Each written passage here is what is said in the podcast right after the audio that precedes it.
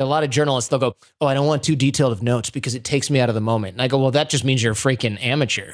You know, if you can't take your notes and put them aside and just think about what's in there, that's a you problem. The notes aren't actually distracting you. You're just distracted by the notes because you can't operate without them. Plug into the minds of the world's cutting-edge innovators, visionaries, and thought leaders, rewriting the rules of high performance at work. It's your time to make an impact. I am your host, Jason Campbell, and this is Superhumans at Work, a Mindvalley podcast.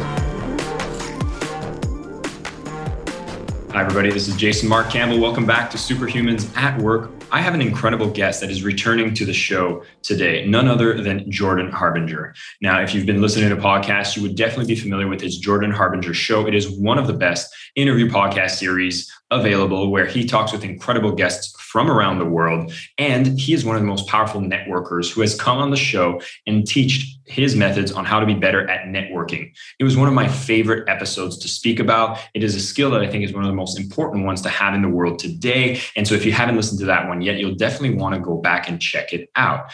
As for today, I really wanted to bring Jordan back for an important conversation around something that I've been getting a lot of messages about. I mean, I love all you listeners, and some of you have even written to me saying, Jason, I've enjoyed some of your interviews. I love the way you ask questions to some of your guests. I'd love to learn more skills on how to be a better interviewer myself.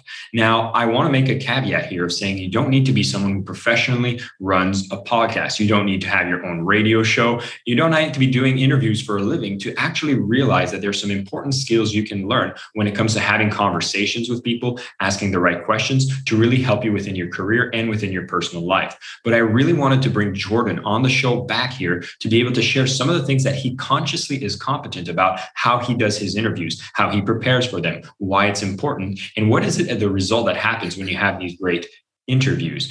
It allows you to connect with people. It allows you to build new connections. And I really, really look up to this man to be able to share some more insights, because sometimes I don't know what are the things that I do. And I always want to improve myself as an interviewer as well. So it's with my great pleasure that I bring Jordan Harbinger back to the show. Jordan, welcome back. Thanks for having me on, man. I appreciate it.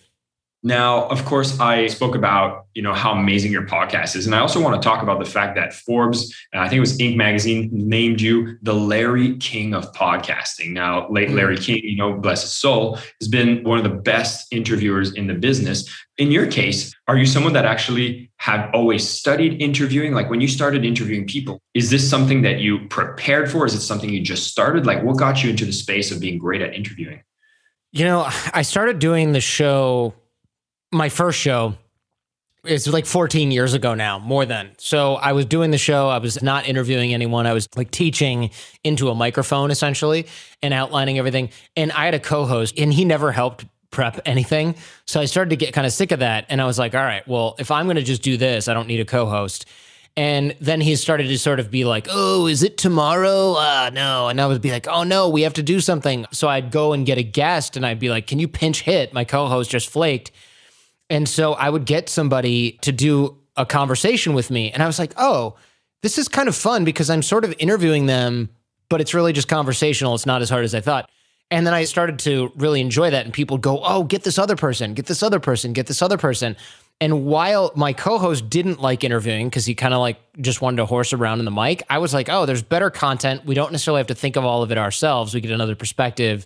And it's fun. So I started working on that. And over time, I really focused a lot on bringing out the best in the guest in terms of like reading their book. This isn't something I started doing right away. This is like, took me years to realize this. But now I, I read their book. I go through their positive and negative reviews. You know, I go over a lot of the different practical elements, I guess you would say, that I find in their work. And I do that because most of the time, journalists don't actually prep that well. I'm trying to be sort of diplomatic here, but they don't read the book, right? They don't read the book. They're often, if it's a radio journalist or like a regular writer, their editor might be like, uh, yeah, you're covering this. And they're like, ugh, so stupid. You know, they don't care. So they just sort of mail it in. It's like part of their beat. I get to pick who I interview, which is, I didn't realize this, but you work for like freaking decade as a journalist before you get to be like, I'm going to do this. You know, you spend years getting assigned things by an editor or an associate editor or another writer. And like, you kind of sometimes get to pick what you're doing, but most of the time, if you work for a newspaper or a T V channel, you do not get to do that. So I sort of started off being able to do that. And I was like, this is really cool and fun. Why don't journalists prepare better? And now I know it's because the half of the time they don't have time, the rest of the time they're not interested. So I started to go really deep on this. And I was like, the best journalists, the ones that are really good at this, they know a lot about a specific field or niche. They read everything in that space. They know all the people in that space. You know, and you hear people like Kara Swisher, who's like a super awesome tech journalist. She'll be like, yeah, Tim Cook texted me last night at four o'clock in the morning. And, you know, I'm like, wow, that's, this person's like super, super well connected. And I thought, I can sort of do that, but in both one foot in the personal development space, one foot in the psychology space. I guess I'm a millipede because I have a lot of feet. Another foot in, you know, the kind of business space, whatever you want to call it.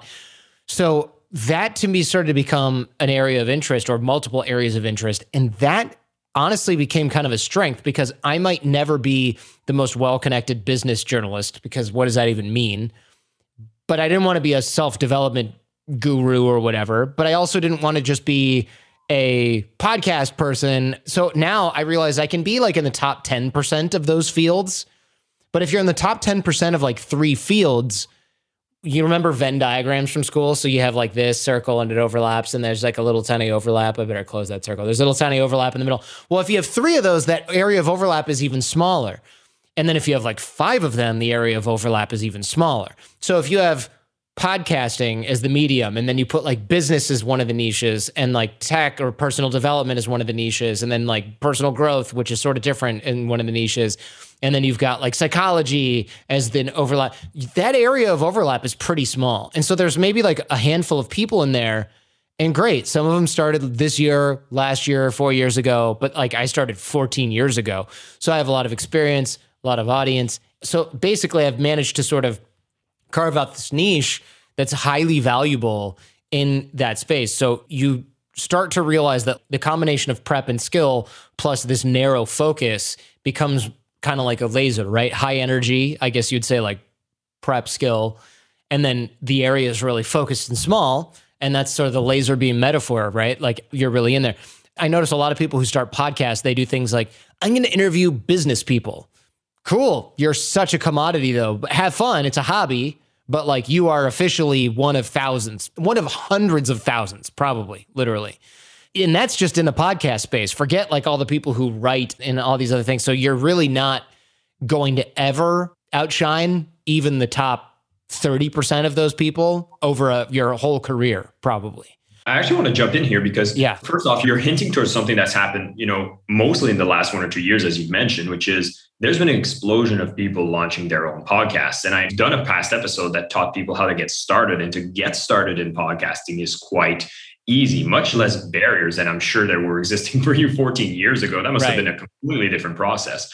And so from what I'm getting here is you're saying, first off, if you're going to be doing any kind of interviews, you need to start being more clear, more laser focused on exactly the kind of interviews you want to do, to not be like everybody else. And combining different interests and skill sets makes you more precise, like that Venn diagram. Is that what we're starting with? Yeah, I would say focus on a narrow niche. I mean, that's sort of like the cool bumper sticker, like the riches are in the niches, right? It's like you got to focus on something. I mean, think about if you are opening up a yoga studio in California, you might get some customers because there's a lot of people interested in yoga, but like what's interesting about this, there's probably another one less than a mile away or a mile away. Are you the cheapest one? Cool. What happens when the other guy lowers their price? You lower yours. Okay. Now you're making twelve thousand dollars a year. You know, you're in trouble. You can't cover your costs. So you have to have something else. That's why we have stuff like goat yoga. Like, okay, maybe it's therapeutic, but really someone was like, how can I make this even more unique of an experience to get people interested in it? And so you want to be like the goat yoga of whatever niche you are, but you also have to be good at it. You can't just be a guy who has a bunch of goats and he's like, I can touch my toes, goat yoga, you know, like that doesn't work. You also have to have skills. So you want to kind of skill stack. You want to realize getting into the top one percent of something, oh, it's going to be really tough. Getting into the top ten percent of something, far easier. Getting into the top ten percent of three things, tough, but not nearly as tough as being in the top one percent of one thing or of two things. So get into the top ten percent of like two, three, whatever different things. That Venn diagram overlap is your niche. That's your sweet spot where it's like, you know how to create and promote a podcast. Great. But you're also a really good interviewer because those two things are not the same. I know a lot of marketers that have podcasts. They sent out to millions of people and they're like, yep, I've got X number of listeners, and they never get any real traction because it's not a good show. It's not a good listener experience. So let's say you can create a good listener experience and you can do the technology and the marketing part, but now you're also really, really learned in psychology or motive, whatever sort of niche you have. Great. Now there's only a handful of people there, but then you add something else in there, like another niche that you're really good at, like robotics. So you're talking about psychology and robotics, but you're a podcaster doing it. And you're also able to carry the tune, if you will. There's nobody really doing that. Or there's one other or two other people doing that. And now you're basically playing a who's a more personable host game, right? Which is fine. You know, if you have a good personality, you should leverage that too. And if you don't, then podcasting might not really be the venue for you, you know? Fair enough. Fair enough. And I really like this where you can basically find things that are really laser focused. But what if I have a fear in the back of my head saying like, okay, I do have an interest in, you know, psychology and robotics, but I don't think if I get too specific, nobody will want to listen to me. Should I be looking up any kind of metric? Should I even care about that? Or should I no, start? I would say don't worry about it, because you should never, especially with podcasting, you shouldn't be thinking this is a business, because that's like going to Hollywood and going, oh, I'm going to be a professional actor. Oh, you might be, but you might also be folding towels at the gym at the same time to pay all of your bills. Like you don't get to decide that you're going to be successful in a media or creator space. Just like, I mean, if I'm making custom, let's say I'm sewing amazing dresses, they might be really nice, but that doesn't mean you can do it professionally. It just doesn't. Like you're never entitled to that career. That's how it is with any creative endeavor.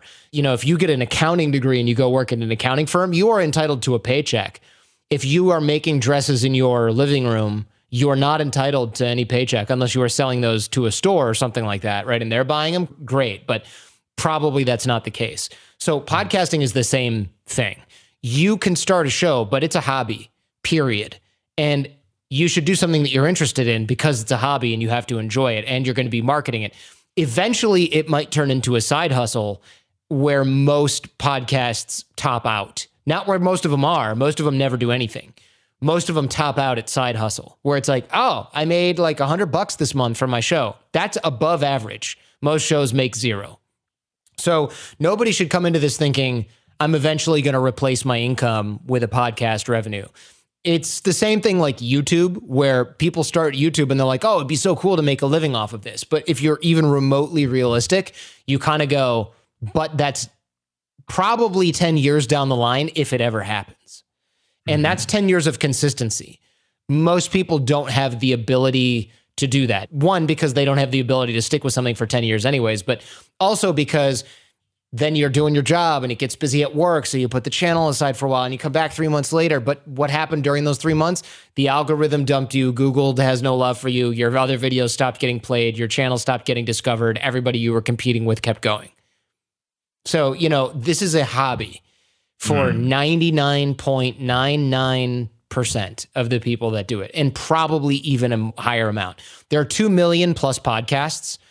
The top one percent have thirty-seven thousand downloads or more per episode. I would say that is probably not a full-time living. Mm-hmm. So if you're in the top one percent of all podcasts in terms of downloads, you're probably still working at whatever job you have. That's not a good look. And I think YouTube is about the same. I don't know how many impressions you get. You need to be at top one percent of YouTube, but I doubt you can make a living being in the top one percent of YouTube. Probably zero point one percent, you do okay. zero point zero one percent, now you're making money, you know, and zero point zero zero one percent, you got the Lambo and you're driving around, you know, with all the influencers. Let's be clear, that's a category of its own that we could probably open up a can of worms of how sure. real or not real that is sure, as well. You're, they're renting Lambos and you're the sucker that bought one with your YouTube money, right? Yeah. Hey everybody that listens to Superhumans at Work, know that all of these episodes are recorded with a live studio audience.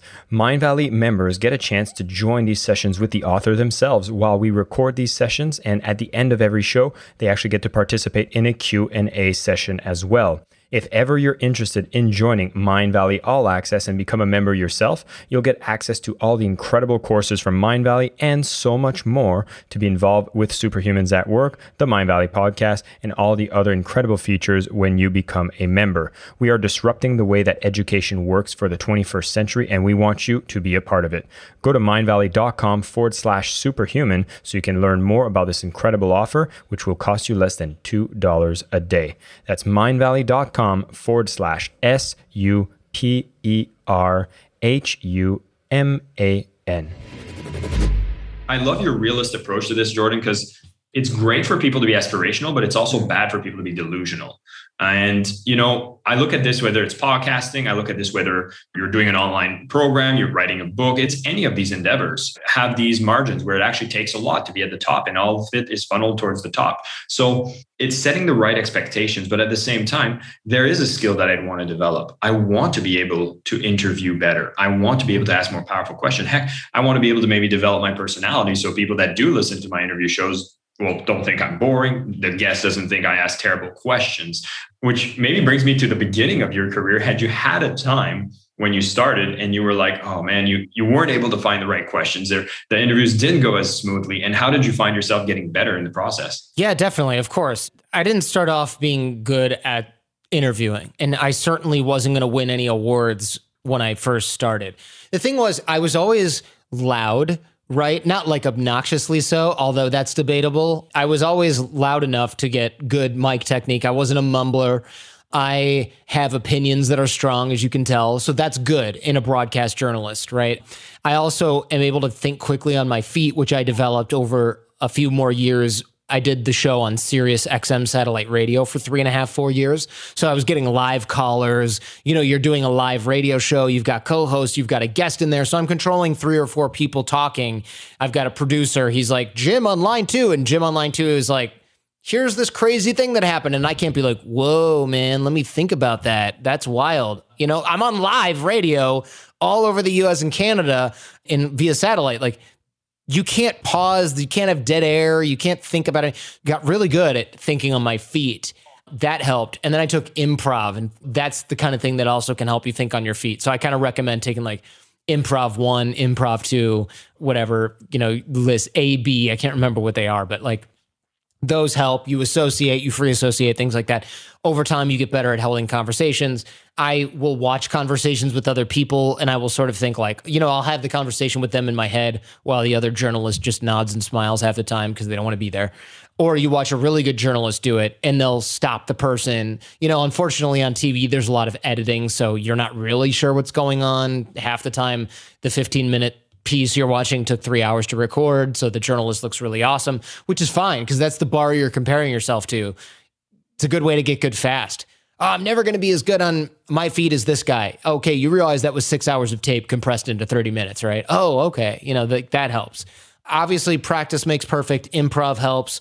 Getting out of your comfort zone by doing things that are really a stretch. Like if you want to get really good at thinking on your feet, live radio helps. Probably don't have that opportunity, so take improv. Do fireside chats where you're on stage interviewing somebody in front of five hundred people. You'll prepare and you'll get better at what you are doing over time, and you'll be like, okay, I can do this, you know, and you'll build confidence in that area. The trick, though, is honestly tons of prep. I don't really think there's a such thing as being overprepared. There's the inability to let go of your notes in real time when you're doing an interview, but there's no such thing as overprepared. Like if I have ten pages of notes, I know I'm going to get through four of them. Cool. I should have done before I did the interview. I took those ten pages of notes by reading twenty hours of book, whatever. Before the interview, half hour, hour before, I'm highlighting the things I want to make sure that I hit. I'm crossing out things that I threw in there that I'm like, eh, it's not as exciting. You know, so now I have kind of a more of a working document that's maybe more like six pages of good stuff, seven pages of good stuff. And then as the interview's going, there's certain things that we kind of touched on. I don't really need to go there anymore. There's other things the moment has passed. I don't really want to go back to it. There's other things that now that I think about it are more important. So I want to go and hit that. You know, that's a practiced skill But you can't do that if you don't have, you can't highlight anything if you don't have a prep doc in front of you. So there's a lot of people that I think they'll make an excuse, like, I don't have time to prepare as much. I can't read the whole book. And I get that. I've heard journalists say that, like professional journalists be like, I don't have time to read this whole book. Good. But I understand that you don't. That means you don't have time to be good at this. You don't have time to be the best at this, certainly. Imagine going to a sports game and somebody just can't hit the basket at an N B A game. And the interviewer on E S P N's like, what happened out there? Oh man, I didn't hit any of my shots. Why? Are you off today? Well, no, I never practice those. Why don't you practice your shots? I've spent a lot of time running and, you know, I'm just so tired after that. So I don't really, I just don't do free throws or any three pointers. I just don't have time. Wait, wait, first of all, that would never happen because the person would never even be on a high school basketball team, let alone in the N B A. And yet we get interviewers in podcasting and frankly in professional journalism all the time who are like, read the whole book. Why? I only have thirty minutes. I'm never going to go through everything. Well, we know you're never going to go through everything, but now you can't even go through the best stuff because you don't even know what the person has to offer. So now you're just going for low-hanging fruit. That's why we see, let's say you get a famous psychologist going on a lot of shows or a celebrity. If you watch twenty of those interviews, they're all the same. Why? Because the publicist sent out a sheet that was like, now is a great time in Matthew McConaughey's life to write this book because he's really going through a lot of changes. So ninety out of one hundred interviewers go, why was now a great time for you to write Green Lights? Oh, well, okay.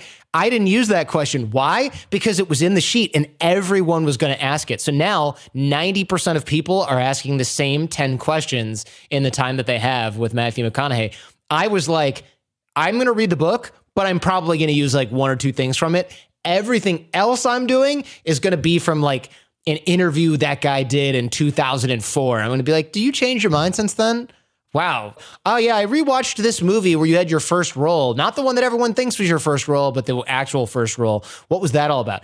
And then it's like, you get all of these tidbits and everyone goes, wow, it was a really different interview with Matthew McConaughey. And I go, well, yeah, the bar was actually really low because all people did was read the media sheet, watch him on Ellen or whatever. And then they go like, ah, I have enough. I'm done. You know, nobody did the work. And so you can really just outwork people in that space as long as the other pieces are in place. Just like a comedian who's hilarious and really, really, really good on their feet, they can outperform me on a podcast, but I'm going to have a better interview. They're going to have a funnier interview and they might never have to even know. They don't even have to know who the person is that's in front of them. But if you're not looking for comedy, they're in deep trouble, right? They're in trouble. So they can only do that very narrow thing.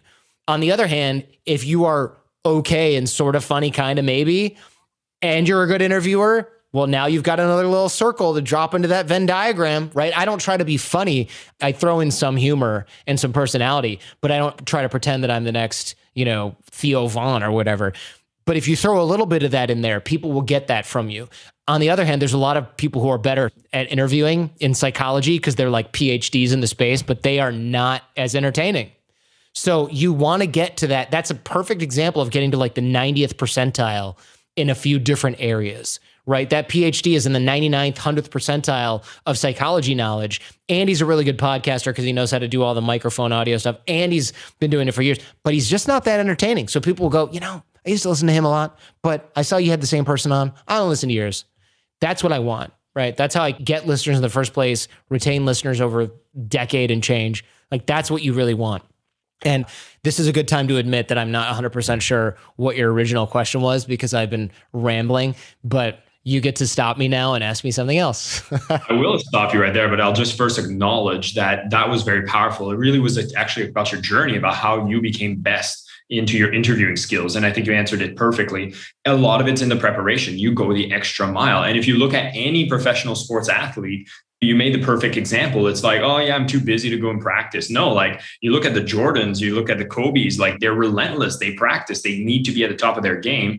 What you are giving, at least as an opening as well, is that, yeah, you can be at the top one or like zero point zero zero zero one percent, but instead you actually become the zero point zero zero zero one percent if you become top ten in multiple different dynamics, interviewing skills being one of them that we can practice. And you know, how much percentage would you distribute it? Like, Your preparation is amazing. It seems like the most important thing. To what percentage do you honor a great interviewer to his preparation? You know, it's really tough because you build skill really slowly in mm-hmm. terms of like thinking on your feet, knowing how to react in the moment to a, a question. So a lot of people will prep and then they'll be really stuck to their question list. Here's a good example that I, this is such an old example. I still need to remember who this person was, but I was reading a book about infectious diseases a long time ago, as one does. Fascinating. But this is pre-pandemic. But the doctor, she was African-American, but the dedication to the book was to my adopted parents, something, something. And I was like, oh, okay. So she's adopted. And then I researched that. And it turns out she was adopted from Africa, now lives in somewhere in the West. Okay. And so I asked her, did you become an infectious disease specialist? Maybe in part because the place where you were originally from just had very little access to medicine and such a mortality. And she goes, that's funny. No one's ever asked me that. Yes, I was adopted from Gabon or whatever. And it is just not, people don't have access to fresh water. And I thought, wow, I basically got plucked out of here. This is like divine intervention.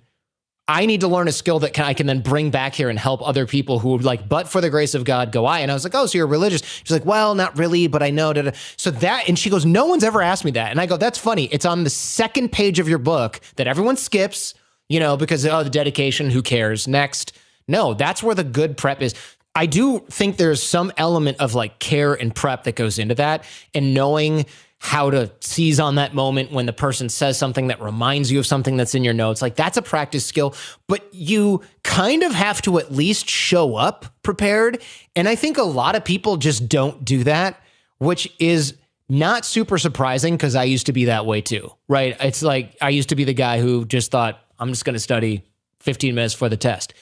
What if you knew the information the night before, right? Like it would be so much easier for you. So that's kind of where I'm at with it. It's like, if I come in well prepared, that's just one other burden I don't have to lift.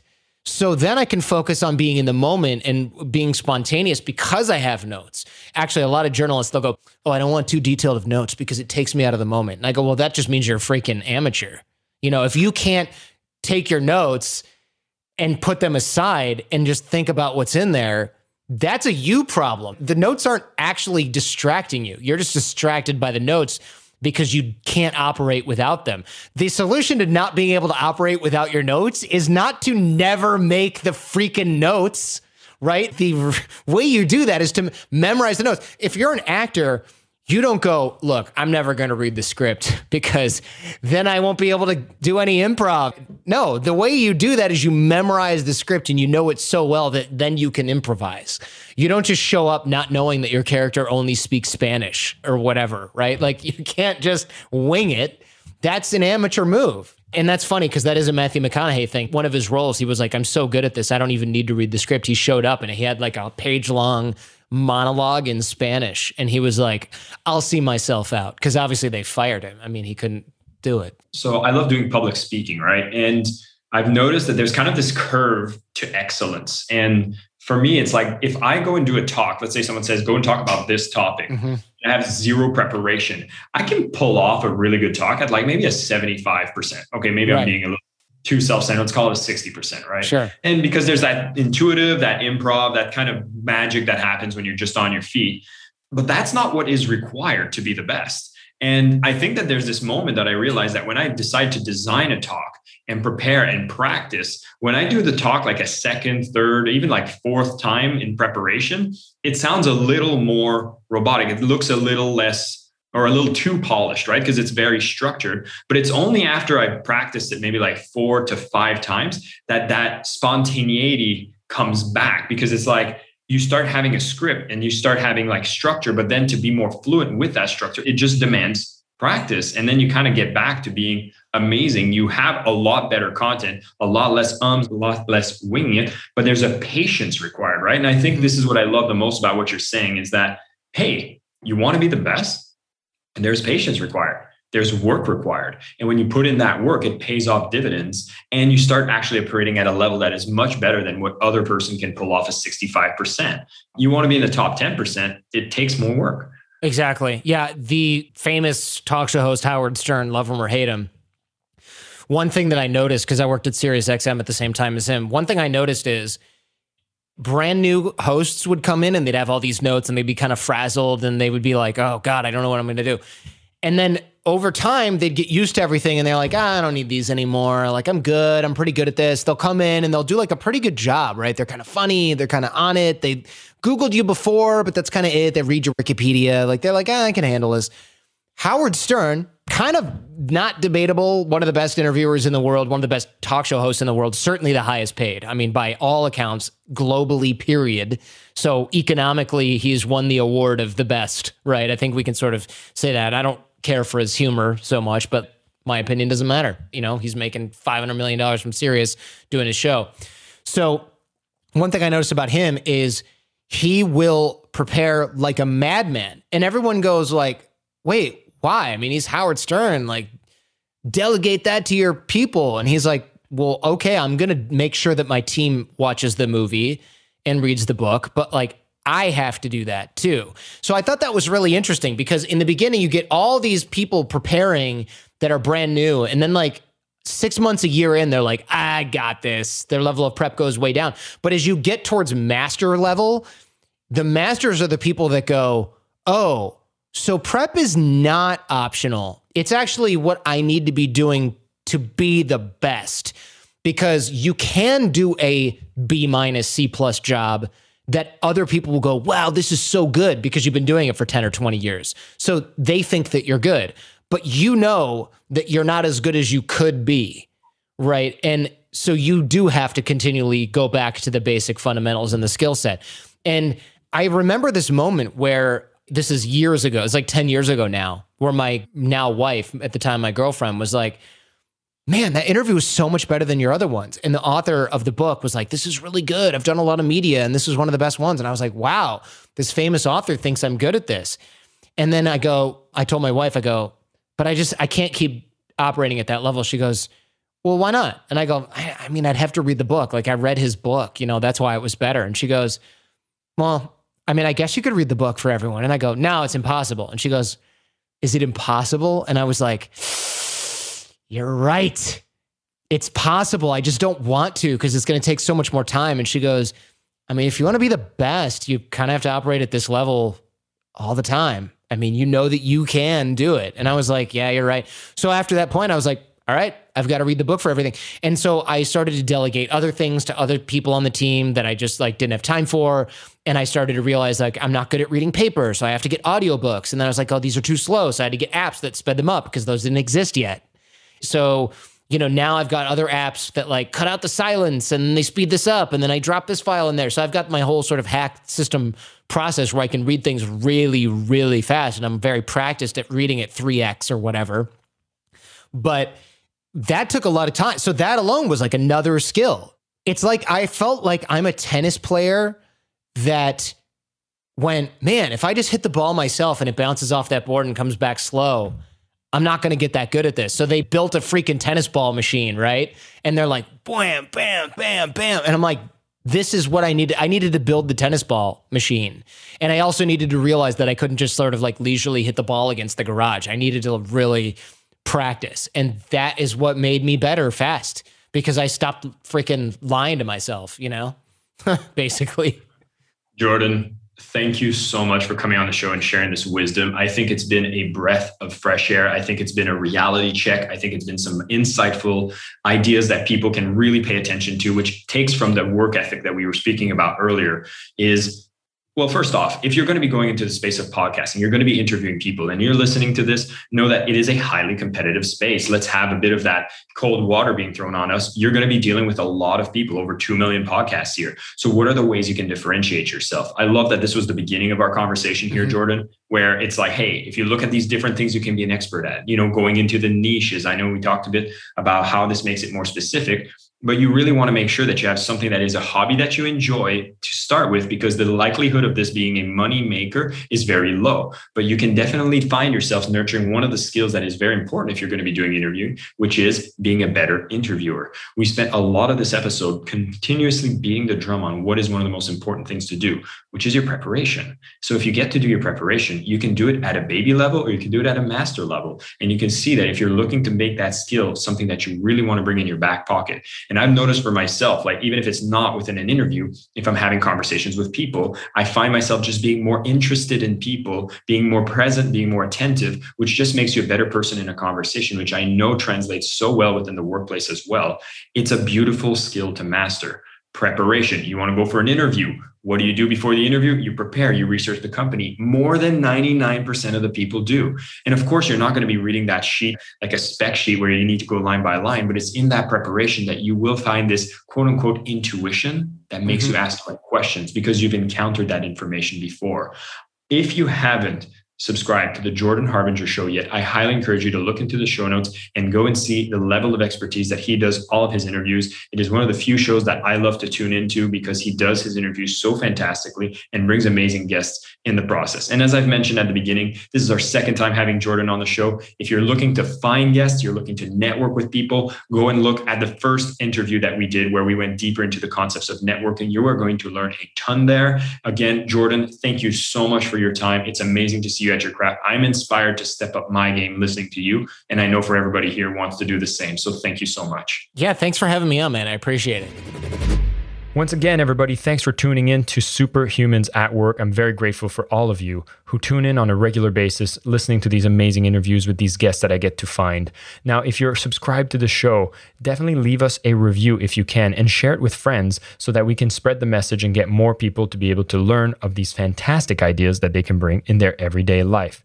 And these episodes, of course, are brought to you by Mindvalley. When you go to mindvalley.com forward slash superhuman, you get to discover the transformational education that we get to deliver, where we bring the best technology, the best teachers, and ensure that it teaches you what leads to a truly incredible life. Thanks again for tuning in and watching the show. And until next time, stay superhuman. My name is Jason Campbell, and this is Superhumans at Work, a Mindvalley podcast.